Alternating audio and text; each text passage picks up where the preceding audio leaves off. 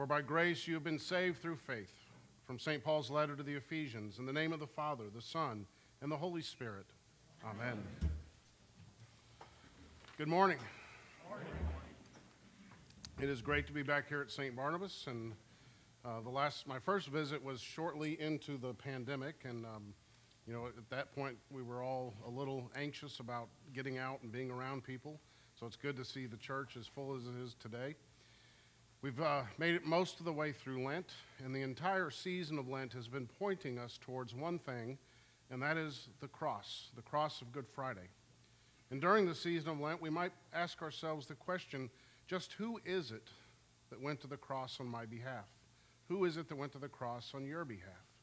Another way of asking the question for those who are being confirmed today just who is it that you're pledging your obedience to? Who is it that you're saying that you will follow? It's a question that ought to be answered before we reach Good Friday and certainly before Easter morning. And the question is again, who went to the cross for me? The answer to that question is so important that it determines whether or not I even need to be in church on Sunday morning or on Easter Sunday or any Sunday for that matter. In fact, the answer to that question makes a difference in whether or not it's even worth being a Christian. Ask yourself who it is that went to the cross for me. One way we could get to the answer is by asking who was it on that mountain that fed 5,000 men plus women and children and did so with just a handful of bread and fish? The feeding of the 5,000 is one miracle that shows up in all four of the gospel accounts. Only the resurrection and the feeding of the 5,000 are in all four gospels in terms of miracles. And the reason this miracle is in all four of the gospels is because of its magnitude, its importance ultimately answers the question who went to the cross for me? The feeding tells us two major things that Jesus is who he claims to be, perfect man, perfect God. It also tells us that when we allow Jesus into our midst, miracles can happen. He will provide, whether it's comfort or hope or forgiveness, as St. Paul has said in Ephesians this morning. It's funny, but we're always interested in a baby's first words. It might take some imagination, but we try to determine what it is they were saying, and then we may even write it down in a book. But we're also interested in a person's last words. We think that maybe some kind of insight from that person or his personality will be revealed as we hang on to those dying words.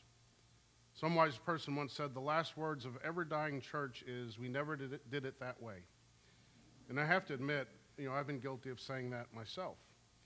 If those are the last seven words of the church, then what are the first seven words?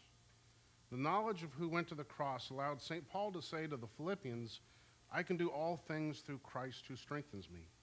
The first seven words of that statement are really the first seven words of the church. I can do all things through Christ. I can, we can. It's a lot easier to say I can't or we can't. I can't control my temper. I can't control my anger. I can't control my jealousy or my appetite. I can't stand my job. I can't live a good life. I can't pray in public, or I can't teach Sunday school. Yet those are things that a lot of people can do. What makes them different? Instead of focusing on the negative, they start with the positive. Many churches emphasize what they don't have in the way of people or budgets or resources or facilities. And that makes some churches kind of depressing to be around. I believe that everything that we need here at St. Barnabas or any church is already here. God has already provided it himself. And because we went to the cross, we as a family of Christians can focus on what we do have. The people present here this morning, the possibilities of ministering in the name of Christ to others, the power of the Holy Spirit in our lives. He's the one that allows us to say, I can. I can do all things. Paul didn't say some things or just the things I like, but all things that God had called him to do. And Paul's list of accomplishments was pretty impressive, don't you agree? When we think of everything we should be doing as Christians, the list is pretty overwhelming. World evangelism, ending world hunger, pushing for world peace, healing relationships, and healing bodies. We can't do all that. But Paul knew that Jesus was, with him. So he began with one person at a time, sharing the good news of Jesus Christ.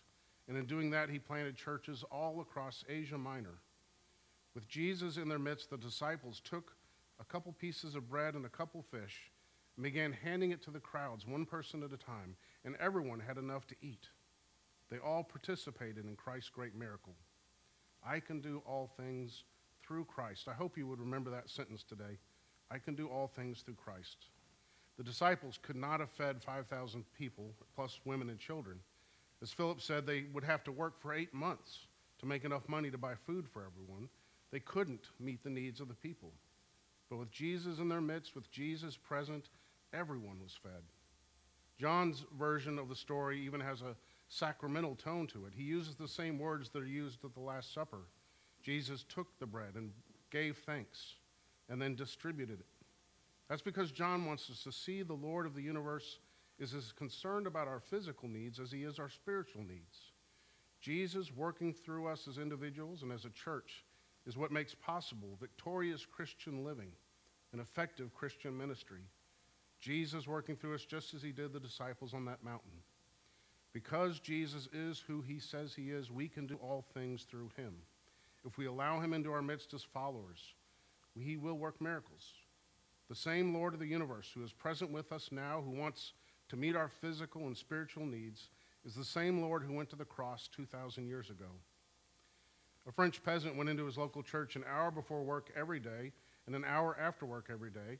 And after years of observing this practice, his priest finally asked him what he did for those two hours each day. He answered, I just look at Christ and he looks at me. This man knew the answer to the question, Who went to the cross for him? The person who took my place on the cross, who died for my sins, had to be the Son of the living God. Only the Son of God could have died for the sins of the whole world. A traveling rabbi, a moral teacher, a crazy Jewish man could have only paid the price for his own sins, certainly not the sins of the whole world. The reason that 2,000 years later we still participate in Lent and remember Holy Week and celebrate Easter Sunday is because Jesus went to the cross for you and for me and for everyone everywhere. The season of Lent helps us prepare our hearts and our souls to hear the message of an innocent, perfect, pure God man dying on the cross for me. Lent challenges us to know for certain who went to the cross for us and what it means. Jesus Christ, He is Lord and Savior. And for you being confirmed today, that is who you are saying you will follow and who you will obey. Jesus on the cross, Jesus in our hearts, Jesus here and now means that we can do all things through Christ who strengthens us. In the name of the Father, the Son, and the Holy Spirit. Amen. Amen.